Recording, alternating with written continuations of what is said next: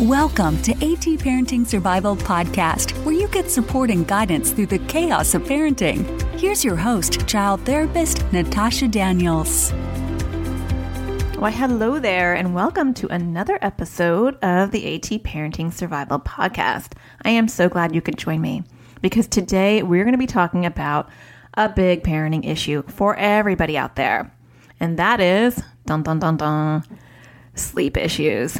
If you have a kid, you probably have experienced sleep issues sometime in your parental career. If you haven't, you are so lucky and you don't have to listen to this podcast. But if you're like the rest of us, you probably have hit some bumps. Now, if you have anxious kids or sensitive kids, you probably have hit some much bigger bumps because anxiety and sleep issues go hand in hand.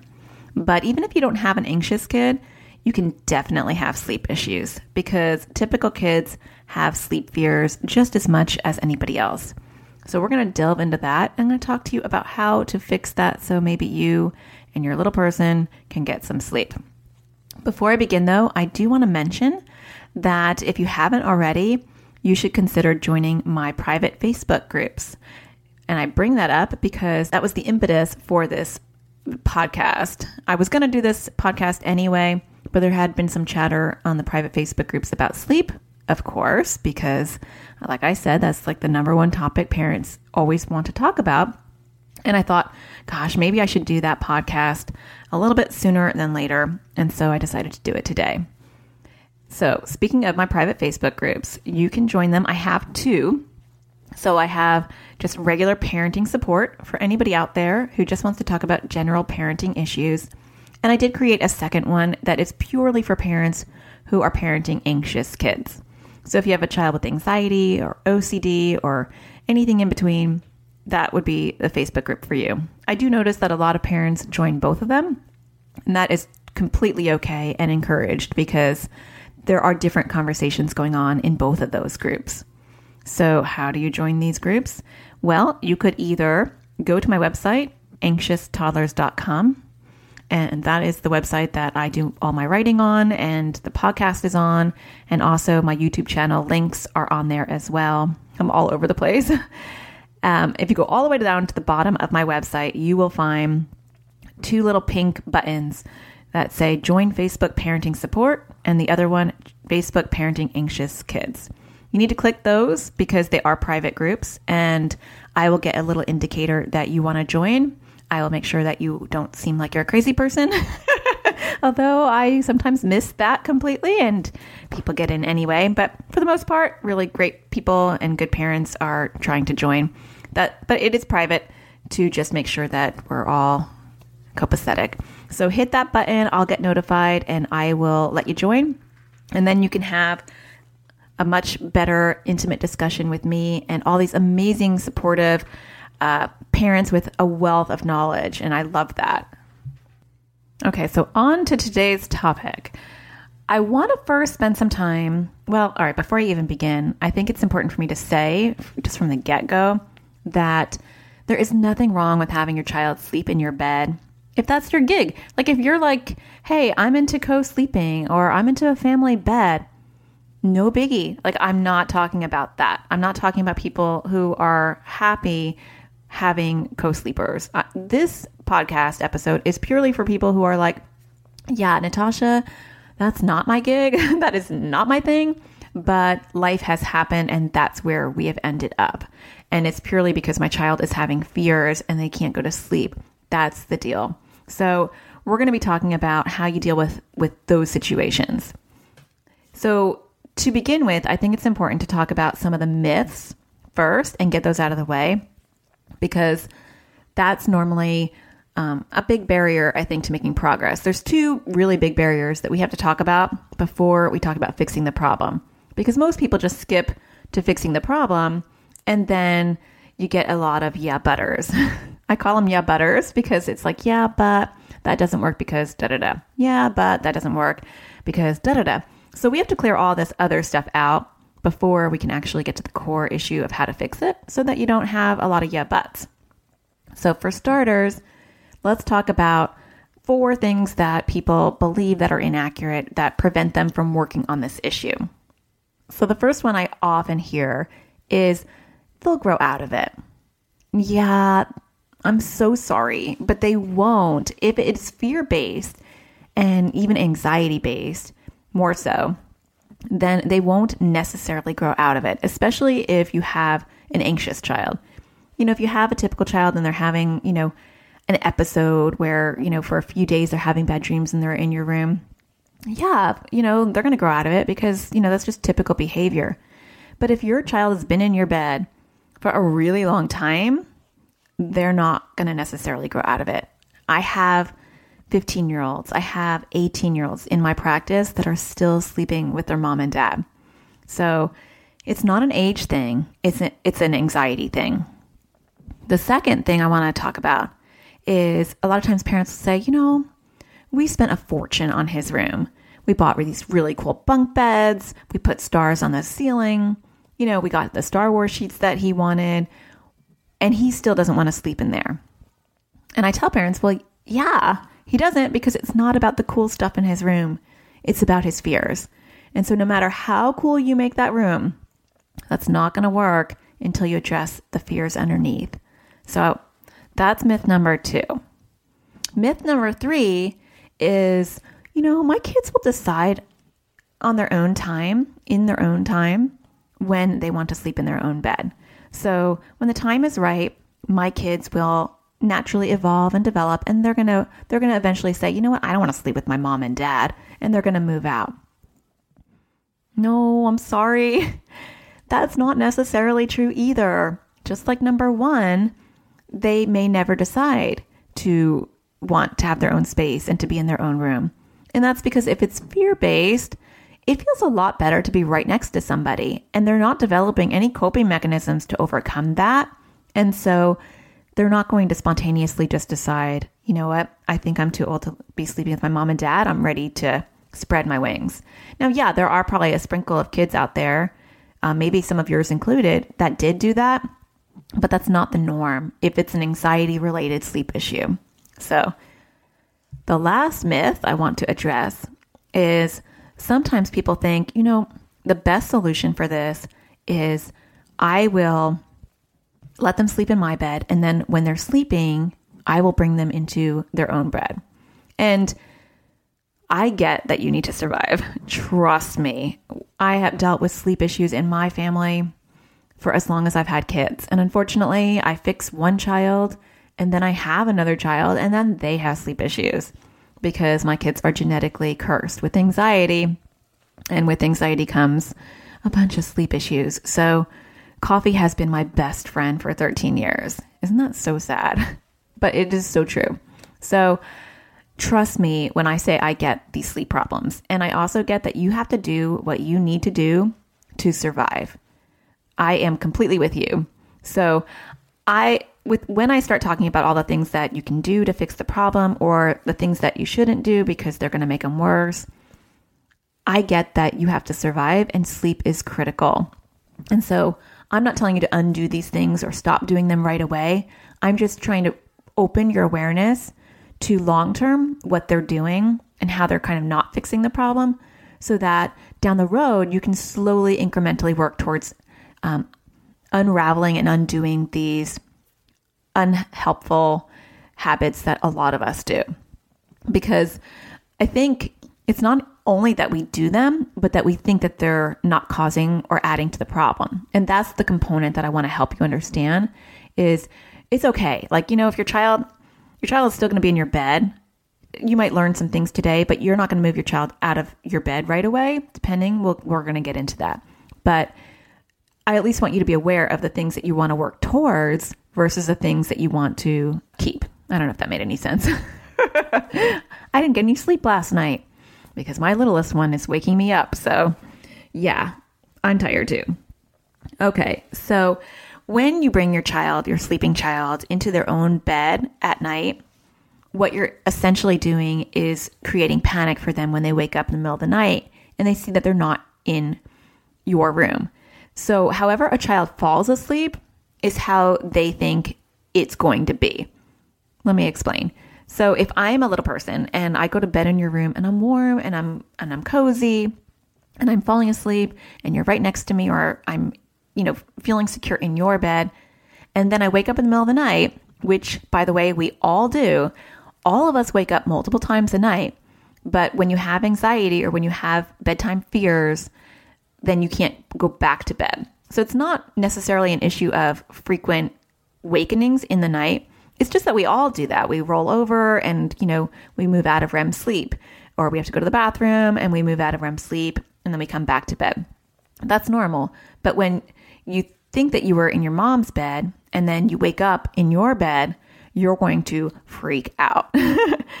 and I bet that's what your kids do. They probably get up and they run right back to your bed because that's where they left off.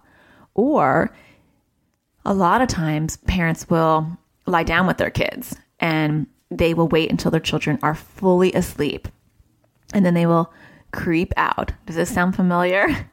I could probably pretty much describe most of you because we're all there. We all have done it. So, um, I would say the majority of parents lie who have kids with sleep issues lie down with their kids and they wait until they're completely asleep. Sometimes they fall asleep there too, right? That happens. Or you know, they're rubbing their back or rubbing their hair, and the kids fall asleep with the security that their parent is right there. But unfortunately, what that does is it makes them hyper vigilant. And so, any creak of the bed when you get up, they're like, Where are you going? Right? Has that happened to you where you're like, I thought you were dead asleep. You were so, you were snoring. You were like completely out. And the minute I get up, you're like, you're, you shoot out of bed and you're like, Where are you going? Don't don't go, come back. And you're like, ah, I was so close. I was so close. And then you have to sit there again and maybe you fall asleep. They're like that because they're depending on you to fall asleep. So, in a perfect world, a world where you didn't have sleep issues, you are wanting to move towards one, not putting your child to bed in your bed and then carrying them, and two, not lying with your child until they're fully asleep. You want to, you can stay with them and you can cuddle and you can talk about their day and you can rub their back and you want to leave while they're still awake. I know, totally counterintuitive. You're like, are you kidding me, Natasha? Then I will never get any sleep. I'm going to make that night like 10 times longer than it would be if I could just get her to sleep. Totally get it. And you're totally right. Yes. I'm saying long term, you want to move towards that. And we're going to talk about a lot of skills that you can give your kids to help them so that you can get to that point. So, you know, long term, that should be your goal because when you creep out and they think that you're still there, they're never going to develop any coping mechanisms. So, just some things to think about. So, let's talk about one last thing before we get into how to fix the problem. The other really big obstacle that I find in my practice is whether you really want to get your kids out of your bed. Now, a lot of, t- let me just back up. So, those of you who are listening to this are going to be in lots of different boats. Some of you probably have a kid that just keeps popping out of their bed. And you put them back and they pop out and they wake you up in the middle of the night, maybe, and you put them back in their bed. We are all in different um, we are we all have different degrees of sleep issues. And you all have different degrees. So some of you listening to this maybe just have a kid who's afraid to go to sleep at night and then you put them to bed but it's a little bit you know drawn out and then they're fine. Some of you probably have kids that come out of um, their room multiple times and then they go to bed and they're fine. Some of you have kids that probably wake you up in the middle of the night you put them back in your bed and they're fine. Some of you probably have kids that are sleeping in your bed and that might be a big chunk of you as well. And some of you might have kids that are sleeping on the floor in your bedroom. Some of you might have kids sleeping in your bed. Some of you might be sleeping in your kid's bed. I have heard it all. So, so I know a lot of you are in different different places in this problem. But if they are in your bed, you have to ask yourself, do I really want them out of my bed? And I know that might seem stupid. You're like, yeah, Natasha, that's why I'm listening to your podcast. Of course I do. But you have to really ask yourself, how would you feel if your child's not in your bed? Does it trigger your own anxiety? You know, if, because I have made progress with kids where they are fine in their own bed. And then guess what happens? The mom gets anxious and it has to check on them all the time. And she will tell me, like, I just feel weird. I don't, I don't know if they're okay. I can't see them. So, um, and then a lot of times I'll start to make progress, and the and the parent will say, you know, I've decided that them sleeping in my room is not a big deal. I really don't want to work on this issue anymore. Or a lot of times the dad will have a problem, not a stereotype, but it does happen this way more often than not. The dad will have a problem, but the mom won't. And so I'll meet a couple in therapy, and the dad will be like, Yeah, the first thing we need to work on is getting her out of our bed. You know, she's nine years old and it's ridiculous. And then the mom will say, Ah, I think we have other issues that we need to work on first.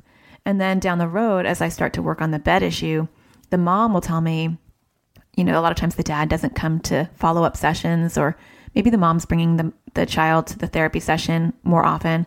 And the mom will say, say to me, yeah, I don't, I don't, I'm fine with the sleep issue. Like, that's not even a problem. Like, she can sleep in our bed. That's not a big deal. And, and then I'm working on a problem that really doesn't need to be addressed because one parent doesn't see it as an issue. And the sleep battle to fix this problem, which we're going to go into, is going to take a huge, devoted mess of time. You're going to have to be incredibly committed to this idea of getting your child into their own bed because it is not going to happen subtly and it's not going to happen without some pretty big effort. So if your heart is not into it, don't even start because I'm not going to lie. Like you're going to it's going to get worse before it gets better. you're like, "Okay, Natasha, I hate you."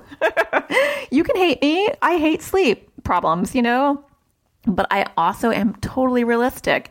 This is a huge huge issue to fix. It's like the one of the hardest issues to fix in therapy. And unless the parents are totally on board and they're like, "Yes, we are rolling up our sleeves. We are ready for this. We are going to conquer it. It's going to be fine." Then don't even bother because you're going to have to be incredibly consistent and you're going to have to be more sleep deprived and you're going to have to give up your Netflix nights for a while until you get it under control. So now if I haven't completely scared you, I want to get into how to fix the problem.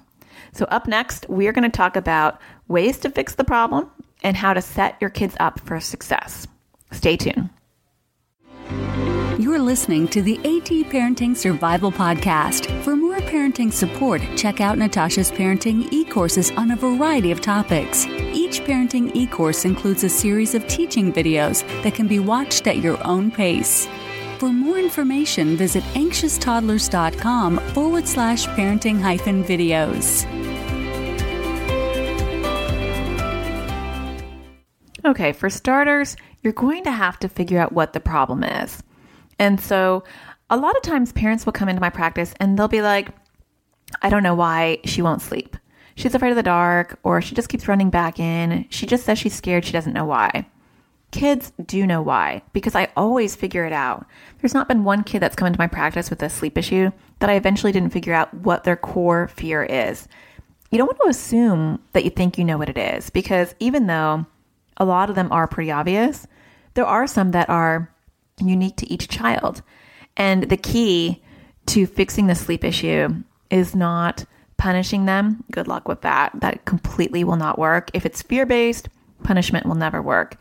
You can, you know, bribe them and say, hey, you know, I'm going to give you a million bucks if you can let me sleep a night. Trust me, I would probably offer that if I had the money.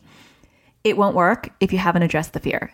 Now, it, it definitely helps, and we will talk about that in a minute because I am huge on reinforcers. Sometimes parents call it bribing. I don't call it bribing, I call it behaviorally shaping because really that's what it is. It's behaviorally shaping new behavior because if I'm scared to to do something and someone says, "Hey, Natasha, I know this is hard, but you know, I'll give you 500 bucks if you do it." Well, then I might like really pull myself together and apply myself and really try to use my skills versus if someone says, "Just do it," or, you know, I'm going to punish you. I don't know. You can't really punish adult, but I'm not being very creative today in my examples. Okay, so we'll get into that. But address what the problem is there are typically, I would say, three categories of fears that that cause sleep issues. So I'm going to go into them. And we're going to talk about what will work for each one of them at the end. So they're really basic. The first one is about more of the mind racing. And so kids who either have some hyperactivity, um, ADD or ADHD, or some general anxiety issues, their mind will race with random worries. Um, I shouldn't have said that today. Why did I say that? Or, oh, tomorrow I have a test. Or, um, I don't know, I don't want to get a shot. I use that one because that was my son. Like for for like six months, he would not be able to go to bed because he'd he'd scream from his bedroom, "Mom, I don't want to get a shot," and I'd be like, "You're not going to get a shot for another four years. You're okay," and then be quiet. Mom, I'm really scared about shots. So, um, yeah, and we had to fix that worry before he could actually go to sleep and, and do okay. So, mind racing and random worries um, is the first category. And I'm going to go over, after I talk about all the problems, we're going to talk about just the solutions in general. So, the second one is going to seem a little bit weird, but a lot of times kids have a fear of dying at bedtime. And in a weird way, that makes sense because going to bed is a little bit like a death where, you know, we're going to shut our eyes for eight hours. For me, like five hours. For you, maybe three hours. And we're not going to, we're going to lose that time. You know, we're not in control. And for anxious kids or kids that have experienced death in their families, that's a really scary time to let go of control. And so sometimes they have a fear of dying. Another one, actually, I'm going to add a fourth one to this. Another one is fear of not being able to get to sleep. I hear that a lot too. They're like, I can't fall asleep. I don't know how to sleep. I forgot how to sleep. What if I never sleep? What if I go five years and I never sleep? I hear that one as well. And I think that a lot of grown-ups have that fear as well. So that's a common one.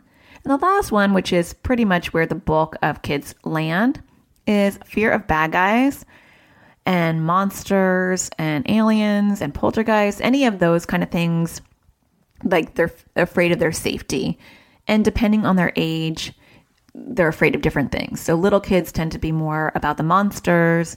And then as kids get older, developmentally, they move and they shift to bad guys and the safety of their house. Either way, it's the same kind of thing. So, how do you fix these? The first step and the biggest step is you have to address the fear. And so, if they're afraid of dying, uh, falling asleep or bad guys, you have to address that. If their mind is racing, we're going to talk about that. That's kind of separate. You can't really address that completely. You have to have teach them how to turn their brain off. So, if they're having a fear, you want to address the fear and reframe their thinking. And I really can't go into exactly how to do that in detail in this podcast because this has already been 22 minutes long and I'm not even like done talking. I have a lot to say. So this is going to be a little bit longer of a podcast because it's really hard to, to talk about this in a very short period of time. But I will leave links. If you go to my website, anxioustoddlers.com backslash PSP dash 010, 010, I will leave links. Um, and actually, if you just are on iTunes, you can click the, the summary button and I will leave a link in there so you don't have to go to my website. And I will leave a link to a couple of couple of articles that I've written on how to address kids' fears. And if you want to get crazy, you can take my parenting e-course, How to Teach Kids to Crush Anxiety. And I, I go into detail about how parents can address their kids' fears, find out what they are, and reframe them, and continually attack those cognitive distortions that kids have. So we can't do that today, but I will give you some some things that you can can read. But you want to address their fear. So if they're having fear of a bad guy, you want to have them have what I call green thoughts and talk about, you know, the possibility of a bad guy, address their fears.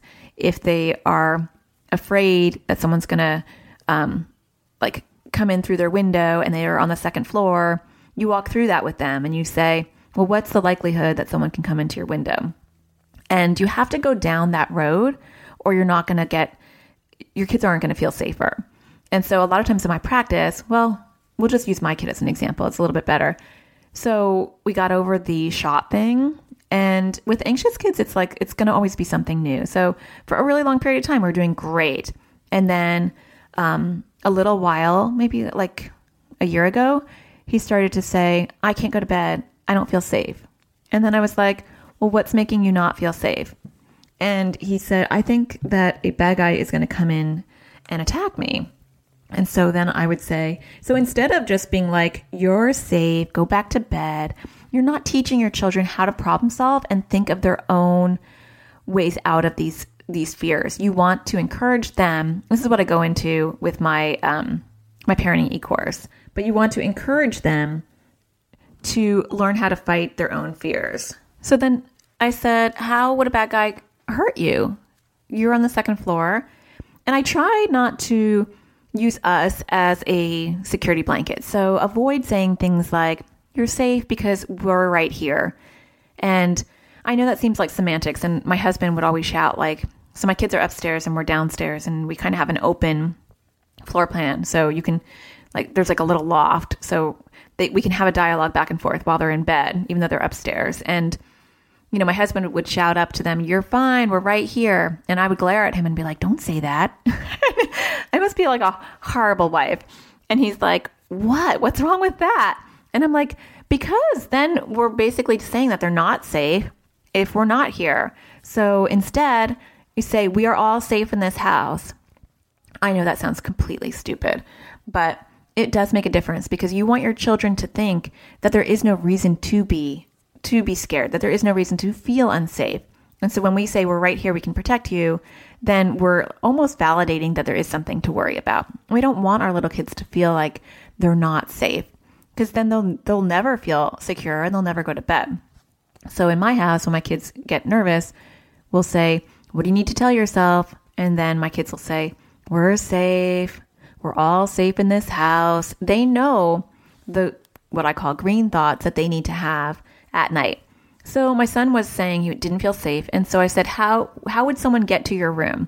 And he said, "Well, they could like cut a hole in the glass in my bedroom and pop through." You know, very cartoonish. He's 7, and so a lot of the little kids that I work with have very cartoonish fantasy type of belief systems, and you have to tackle those. So I said, "How would someone get up to the second floor?" Well, they'll take a plunger and they'll walk up the wall. you get like this image of like Looney Tunes or something, and they'll stick the plunger to the window and then they'll get their like little knife out and they'll cut a circle and they can get in. And then I had to be like, okay, that's not how plungers really work. And then we got our plunger from the bathroom and I showed him they don't stick like that. That's just cartoons. He's a very intelligent kid. And so he was like, oh. And that worry went away. So once I addressed the fear, then we could move on to the next step. But until the fear was addressed, we could not move on. So I use that as an example so you can take your own kids' fears and apply it in that way.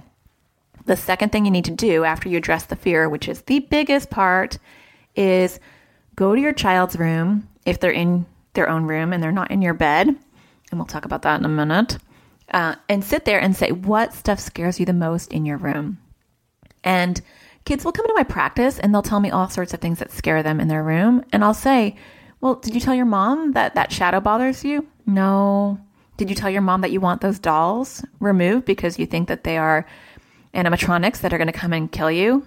Don't have your kids play Five Nights at Freddy's.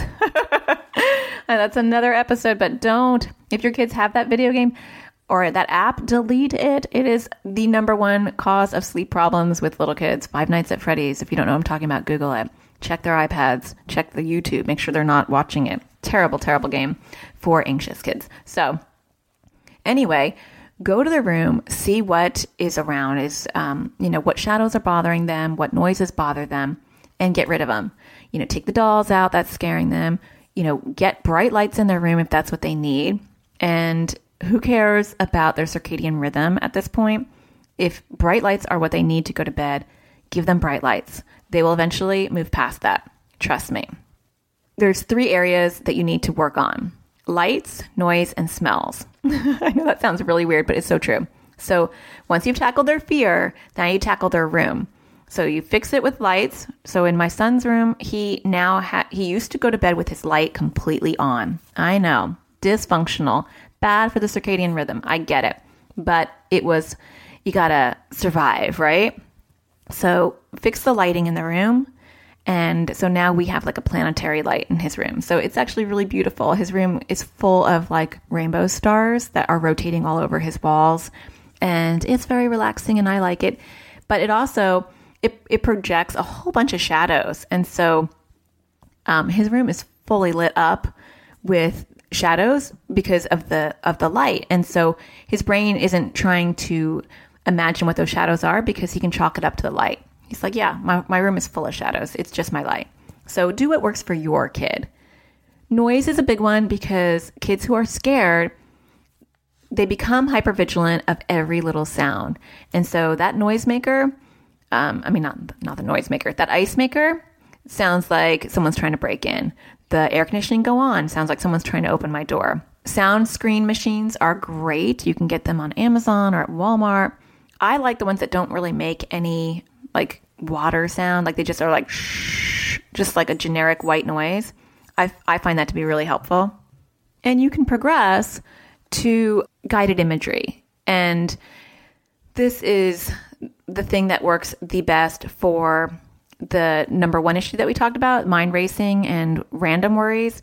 Guided imagery is great for all of them, but with the kids that have fears, like fear of um, dying, fear of bad guys, fear of safety, you have to tackle, you have to like seriously roll up your sleeves and tackle their anxiety first. But with the kid that just has mind racing, I have to take a test tomorrow, or what did I say? That was so stupid. You know, it works for all three of them, four of them, because I think I mentioned another one fear of being able to go to sleep. But guided imagery is great. And so I will leave a link in my show notes as well for the guided imagery CD that we use at my house and that I recommend in my practice. But I really like Lori Lite Lori Lite has some amazing guided imagery for kids, and you know you just get it off of iTunes. Also, there is um, MaggieDent.com, and she has a website. She's just a great parenting website, but she does uh, guided imagery for kids as well, and her voice is really soothing. I don't think you can get it on iTunes though. That's the only problem that I have with her audio tracks. Is um, I would really love to be able to download it off iTunes, but it was worth it. So I found a way to, to still download her stuff because she's great. So I'll leave those two links, but find your own guided imagery that works for your children. And with my the son that I was talking about, my middle child who's having these issues, or actually he's not the one with the problem anymore. So we've worked through his issues. We're on to like child number three. But we use Lori Lite every single night we put it on and he falls asleep to her voice and then I come up later and I turn it off. So look it for guided imagery. So that that's the noise. And then the last one, smells, it can't it can't hurt. I mean, who who can complain about smelling like rose petals or lavender in their room at night? It's only a bonus. It's not going to make or break sleep issues, but it can definitely help. So every night I spray this rose spray on my kids' pillows. And if I forget it, they'll ask, Hey, mom, you didn't spray my pillow. Now, I don't really like when sometimes a lot of people will suggest that you have monster spray, you know, and you're going to spray their room or spray their pillow. I don't like that concept, although I'm supportive of whatever you want to try. You know, I'm not here to like condemn anything. But I just feel like that's not really um, a great message to convey because you're, again, validating that there are monsters that need spraying.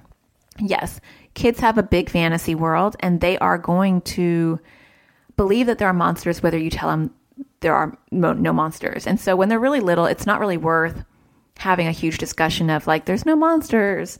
Uh, I still do that, even though I recommend that it's not going to help, or I tell people it's not going to help because I think it's sometimes it's good to have a realistic dialogue depending on how old they are. But I normally play more like devil's advocate, where I'll say, Where do you think the monsters are? They're in my bedroom, they're in my closet. And even for older kids who are afraid that there's like a bad guy in their closet, I like to encourage them to play detective themselves. And so I'll say, Go and check your closet. And if they're too afraid, I will do it and I'll bring them with me. Or I'll have kids have a flashlight and I'll say, Go check under your bed. And you know, initially initially I might do it for them, but then you eventually want to move into creating independence and having them check. So if they're scared at night, you say, check your room if you need to. You know, look under your bed, uh, look in your closet, you know, move all your stuff out of the way, and then you know that you're safe. Have you ever seen a monster? No, I haven't either. Have you ever seen a monster on the news or, you know, whatever? Their it depends on their age for that one. But I do have like older kids who are worried about uh, very big fantasy type things. And then I'll say, Well, have you ever seen that on the news? And they'll be like, No. And I'm like, Because that doesn't exist. So depends on developmentally how old your child is to have a conversation like that. But you don't want to validate um, and reconfirm that their fear of monsters is real. And I, I feel like when you call it monster spray and you're spraying their room, that's pretty pretty validating. So do the smells, but um, I call it like good night smells and good dream smells. So, you know, let me put your good dream smells on your pillow and you're going to have better dreams. And that's just uh, suggestive. And there's there's some power in suggestion. So try that. So lights, noise, smells. So you've tackled, you know what they're afraid of. You've tackled what their incorrect perceptions are about why they're not safe. You are not telling them that you're keeping them safe. You are empowering them to feel that they're keeping themselves safe. You have uh, guided imagery or a noise machine. And you can also look into relaxation techniques. There are some amazing relaxation techniques out there that you can walk your children through. And some of those guided imagery CDs also have relaxation techniques. Like Lori Lite will teach kids to breathe in her guided imagery. And so she's she's incorporated that in there, which I love. So that can help. And then you are doing your smells. And so you've got it all set up. And then you want to set them up for success. And so you have to take small, little progressive steps to encourage them to use all of these skills. Now, that is going to look different for every family because maybe you're saying, okay, Natasha, that's great. You just spent a ridiculous amount of time talking about their bedroom. My kid's not even in her bedroom. She's in my bed. So how am I supposed to do that? Well, everyone's in a different spot. So I just wanted to cover the room and the fears first. But if your child is already in, let's start with the child that's in your bed. You do want to address the fear that you can do. And some kids I work with are even afraid in their parents' bed. So you still want to address that. Now, I will throw myself under the bus because I like to do that in this podcast. My first child, I really messed up. I'm sure she would totally appreciate me saying that. But you live and learn. So she was in my bed and she was holding my hand. So she was doing really well because I was one of those parents who I was like, look, she's not going to be, I'm not co sleeping. I'm not doing any of that. I need my sleep.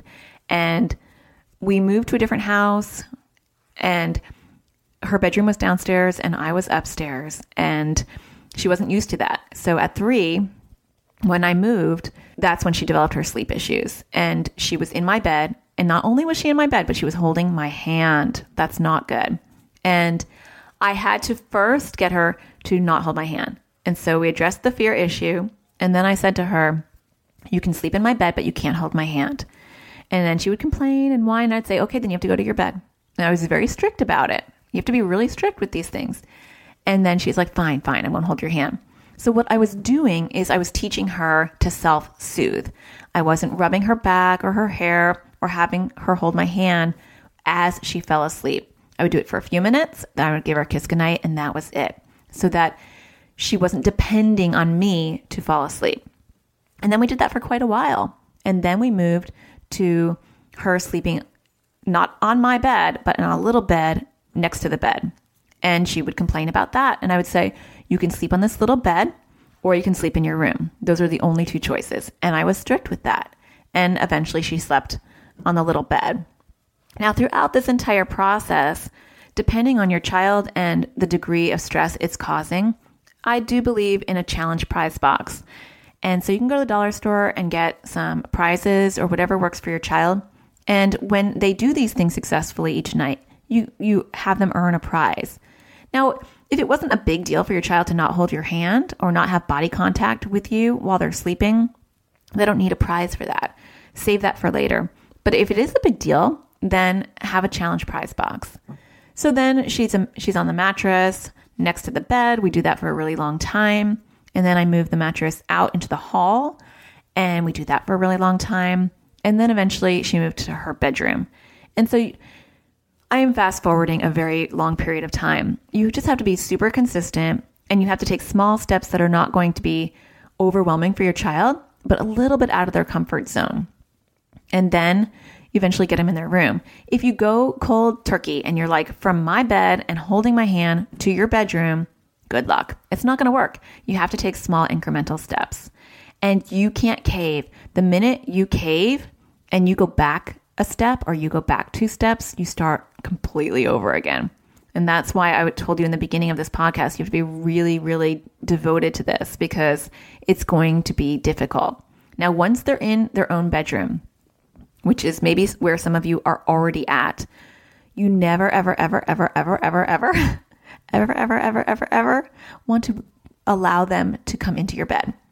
As tired as you are and as exhausted as you are, when you allow them to fall asleep in your bedroom, you start all over again.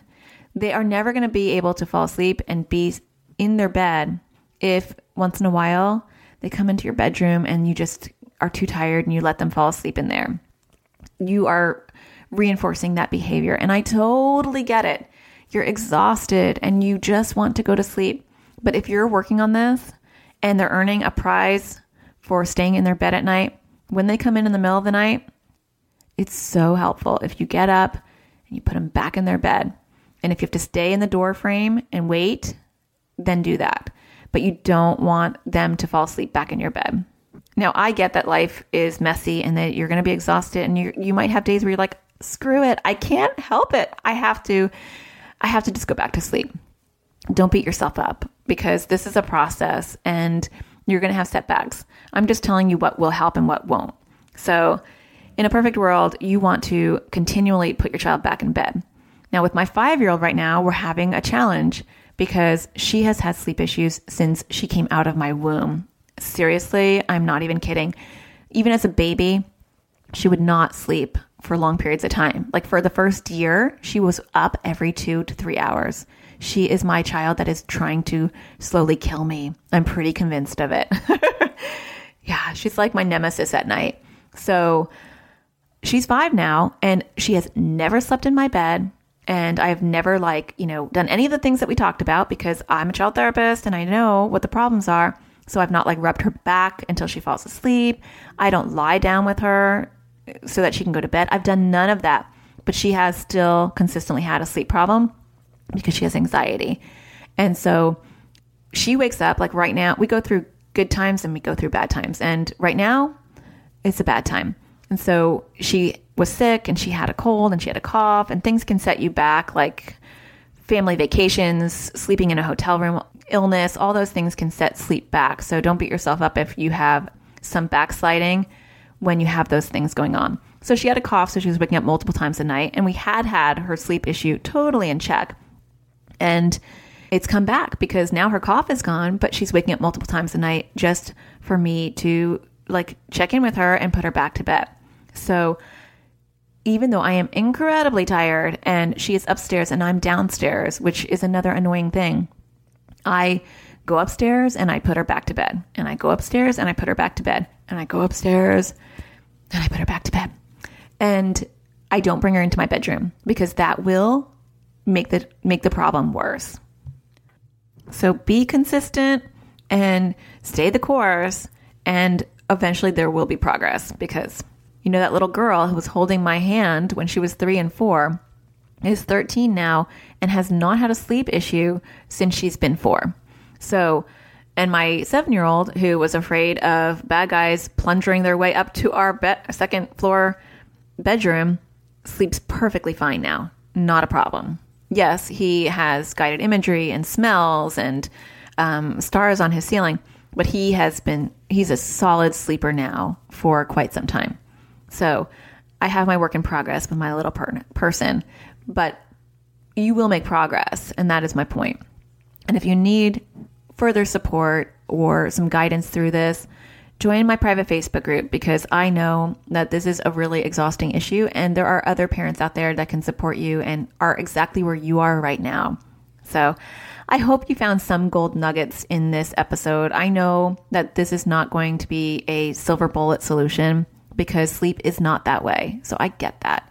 But I hope that you're walking away with a couple of aha moments where you're like, okay, I at least know where I need to begin and I know some of the things that I need to work on long term to fix the problem. That's my goal. So I hope that you have a great week ahead. And if you are enjoying this podcast, please leave a review. I would love to see that little empty space of zero reviews get filled up with something. So if you are feeling kind hearted today, can you do me a solid and go and write in a review on wherever you're listening to this? That would be awesome. Until next time, I hope that you find the sparkle in every day. Take care. Bye bye. Thank you for listening to AT Parenting Survival Podcast. For more tips and parenting support, visit anxioustoddlers.com.